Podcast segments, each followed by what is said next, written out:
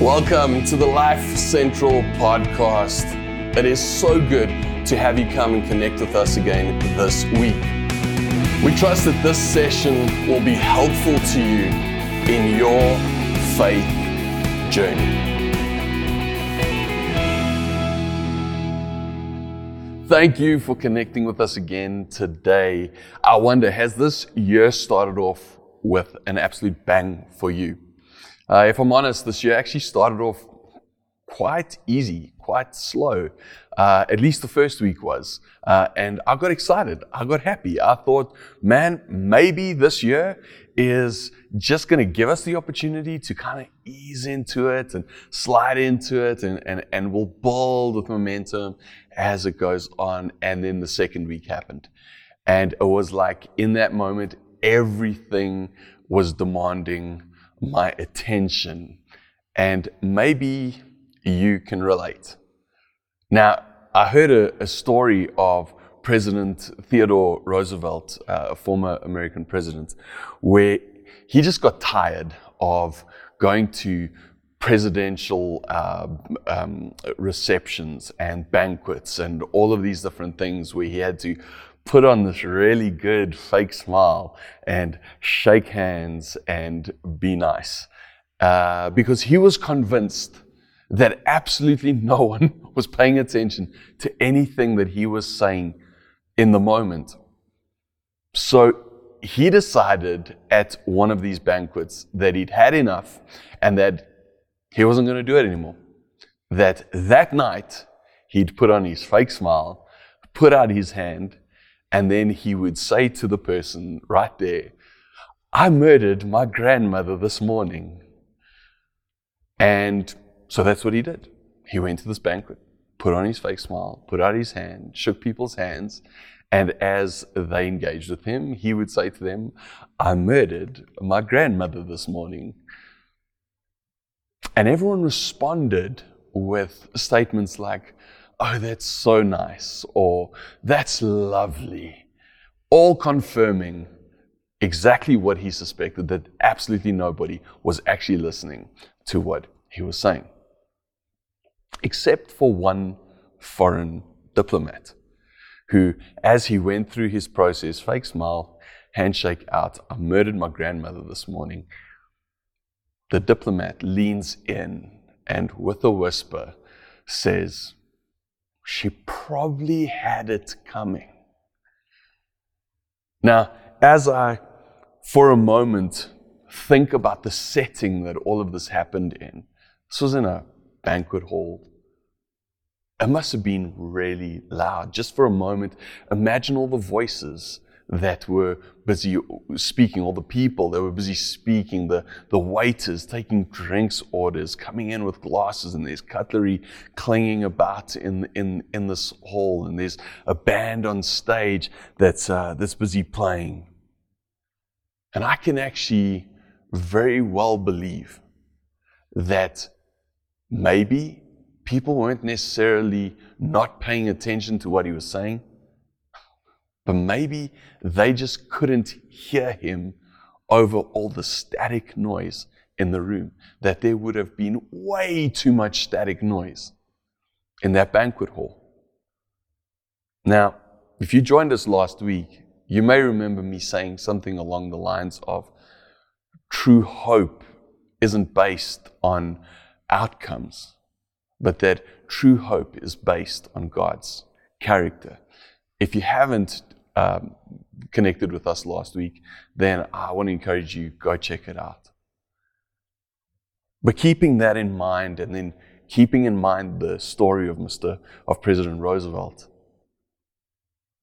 maybe a really good question for you and for me to ask ourselves with all of this in mind is just how can I hear the voice of hope when life is filled with all this static noise. Now, I've said static noise twice, and you may be at the point where you're going, Ramon, clarify static noise. Well, the definition of static noise is, is continuous background noise that overstimulates your auditory cortex. Now, the auditory cortex is the part of the brain that pros, uh, processes sound. And long uh, stints of, of this being too noisy can actually be quite harmful to you and to me. Another, another definition of, of static noise is a constant background noise, especially one that drowns out other sounds. Maybe you're starting to get a little bit of a picture of what I'm talking about. For those of us who've not got there just yet, what, what, what's static noise in our lives? What, what, what is that, that, that noise that drowns out other things in our lives? Well, static noise can be the TV, it can be your cell phone, it can be social media or the internet, it can be your favorite playlist, it can be social gatherings that you like to go to. And at those social gatherings, what comes with that? Well, some gossip. Gossip can be static noise. With that, substance abuse can be static noise in our lives, as well as food abuse can be static noise in our lives. Work. Work can be static noise. Now, as we look at the stuff that we've mentioned, we can say, hey, some of that, yes, we can agree is inherently bad, like we just shouldn't have any part of that. And then others, we can look at and go, but it's not inherently bad. And that's true. But yet, all of these things, when, when they are used to drown out what's really going on in life, can be very harmful to you and to me. Because all of these things create a static noise that keeps us occupied, that keeps us busy. Whether you're pursuing survival, you're just trying to make it from day to day at the moment, or maybe you're, you're pursuing happiness. You, you, you'd love to just see certain things change that'll just improve life a little bit better. Or you're pursuing success, like you want to hit the pinnacle of your industry or whatever that looks like to you. These very things can end up being deafening and ultimately destructive in our lives. What's crazy for me is how the static that we engage with can ultimately cause us to become static ourselves. What does that mean? Well, it's the noise that can cause us to become ineffective in life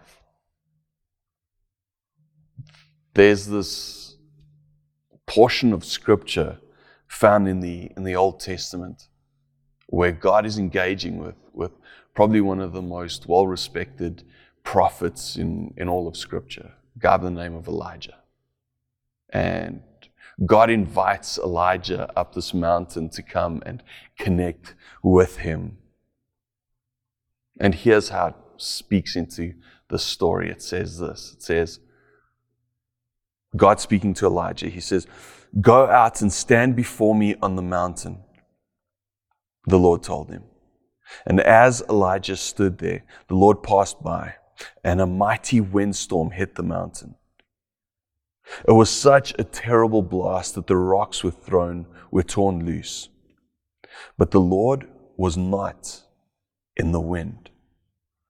After the wind, there was an earthquake, but the Lord was not in the earthquake. And after the earthquake, there was a fire, but the Lord was not in the fire. And after the fire, there was the sound of a gentle whisper. And then he goes on to explain that ultimately God spoke to Elijah through that gentle whisper. Here we see in this story God wanting to connect and, and talk to Elijah, and he, he invites him to go up this mountain to, to go and, and, and, and, and be with him and meet with him. And then it says that this wind came along, but God didn't speak to him through this wind, and this earthquake came along, and God didn't speak to him through the earthquake, and the fire came along, and God didn't speak to him through the fire. And if you and I just take a moment and look at these three different elements, we can all agree that they have a couple of things in common. One of those are that they are all loud. that they're all loud. A wind is loud. An earthquake is loud. I don't know if you've ever stood next to a forest fire, but man, it can get loud. The other thing that they have in common is that these are all potentially hurtful. These can, can all hurt you and me quite badly. Wind, earthquake, fire. Now, let's be honest. What do we naturally do when faced with things that can hurt us? We turn up the static to drown out our hurt. That's what we do. We pump up that TV. We get more active on that on that cell phone. We we immerse ourselves in social media or into the internet or into that favorite playlist or into the social gatherings or the gossip or the substance abuse or the food or the work. All along, not realizing that yes, we we are drowning out the, the, the pain. We are drowning out the hurt, but at the same time, with that same static, we are drowning out the voice of hope in our lives. We're drowning out the very place where we can find rescue. Just as in the story with Franklin Roosevelt, the problem today, guys and ladies, is not that, that God is not speaking to, to you or to me, but rather that we are not listening for Him in all truth. That, that, that, that we have created environments so loud with all the static of our lives that we just can't hear him. See, in this moment with God and Elisha, Elijah, God doesn't come in the big and the loud and the flash and the fancy. God comes and speaks to him through a whisper, through a silent moment.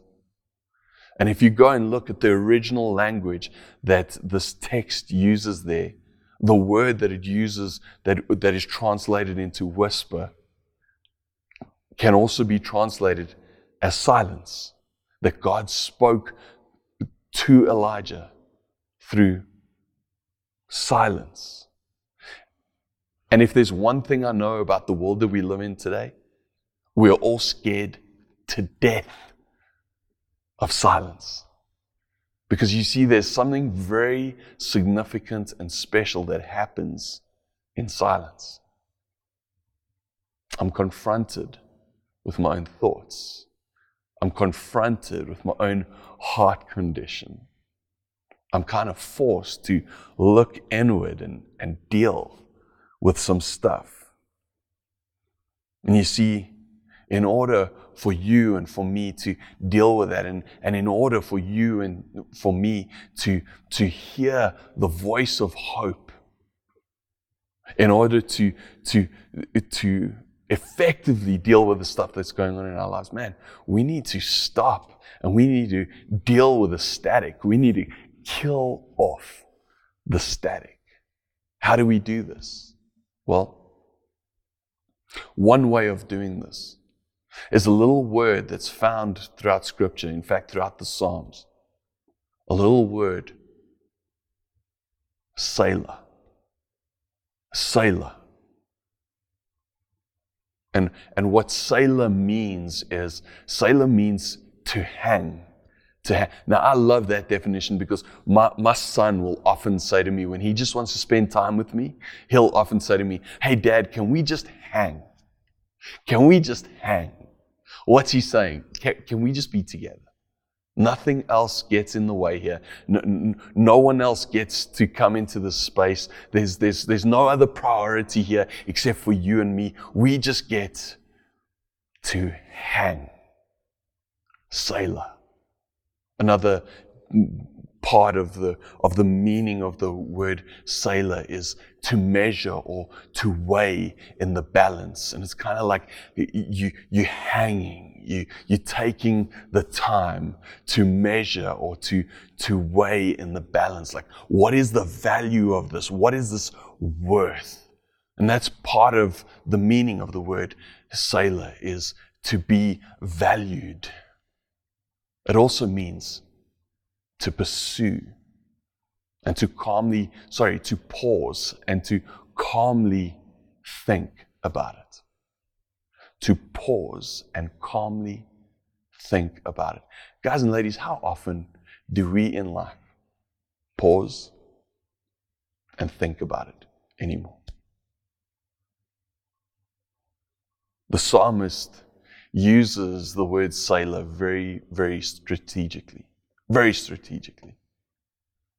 When the psalmist says this, he says, Oh Lord, I have so many enemies. So many are against me. So many are saying, God will never rescue me. Selah. And right there, he's saying, Hey, this is what's being said about me. So let's hang. Let's take a moment. Let's, let's weigh in the balance. Let's measure this. Let's see if there's any value to what people are saying about me. Okay. That's what they're saying. Is it true? Yes, it is true that they are saying that about me. But is what they're saying true? No. No, not for a moment do I believe that this is God's heart for my life. Okay, so let's move on. And he, then he goes on to say this. He says, But you, you, O Lord, are a, a shield around me. You are my glory, the one who holds my head high.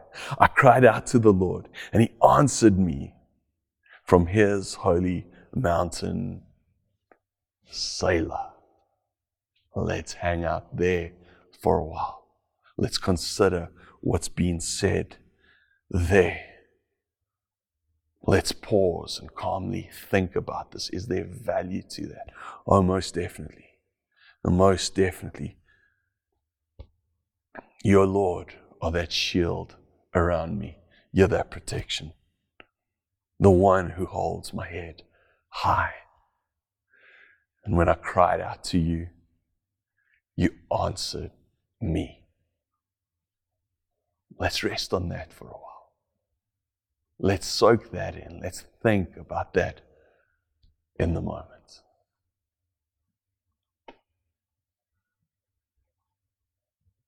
And maybe today, maybe today you're in a place where, where your, your, your natural instinct, instead of you, you, you would turn to static in those hard moments, in those tough moments when people have said stuff about you or, or, or, stuff has happened in life that's been hurtful, painful, what have you done, man? You just cranked up the static, drown it out. And maybe today you've, you've been in a place where, where instead of surrendering your pain, you'd rather just smother it as you crank the static. Maybe today is a day of change. Maybe today is a day where, where, where you go, I'm, I'm, not, I'm not smothering nothing with static anymore. No, today, instead of, instead of gravitating towards static, I'm, I'm going to choose to gravitate towards Selah. Instead of trying to smother the pain, I'm going to surrender the pain as I Selah. You see, guys and ladies, there is power in silence. There is power in waiting. There is power in Selah. I wonder today, what's your next step? What's your next step?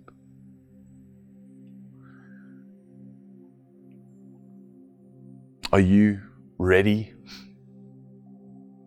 to turn down the static and to turn toward those moments of Selah, to hear the voice of hope for your life? Are you, are you willing to, to find that whisper in the silence? Are you ready to pause? Are you ready to measure? Are you ready to weigh in the balance? Are you ready to value the silence to meet with God in your life? Then I want to encourage you today. Switch off the static and turn to the voice of hope. How do we do this? Selah. And right now, as you sitting at home or wherever you're sitting, I'm going to ask you to keep your eyes on the screen as we just lead you in an opportunity to do exactly this. Selah.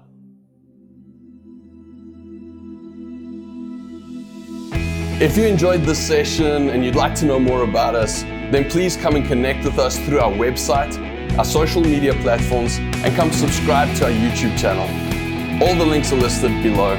Beyond that, we trust that you have an incredible week.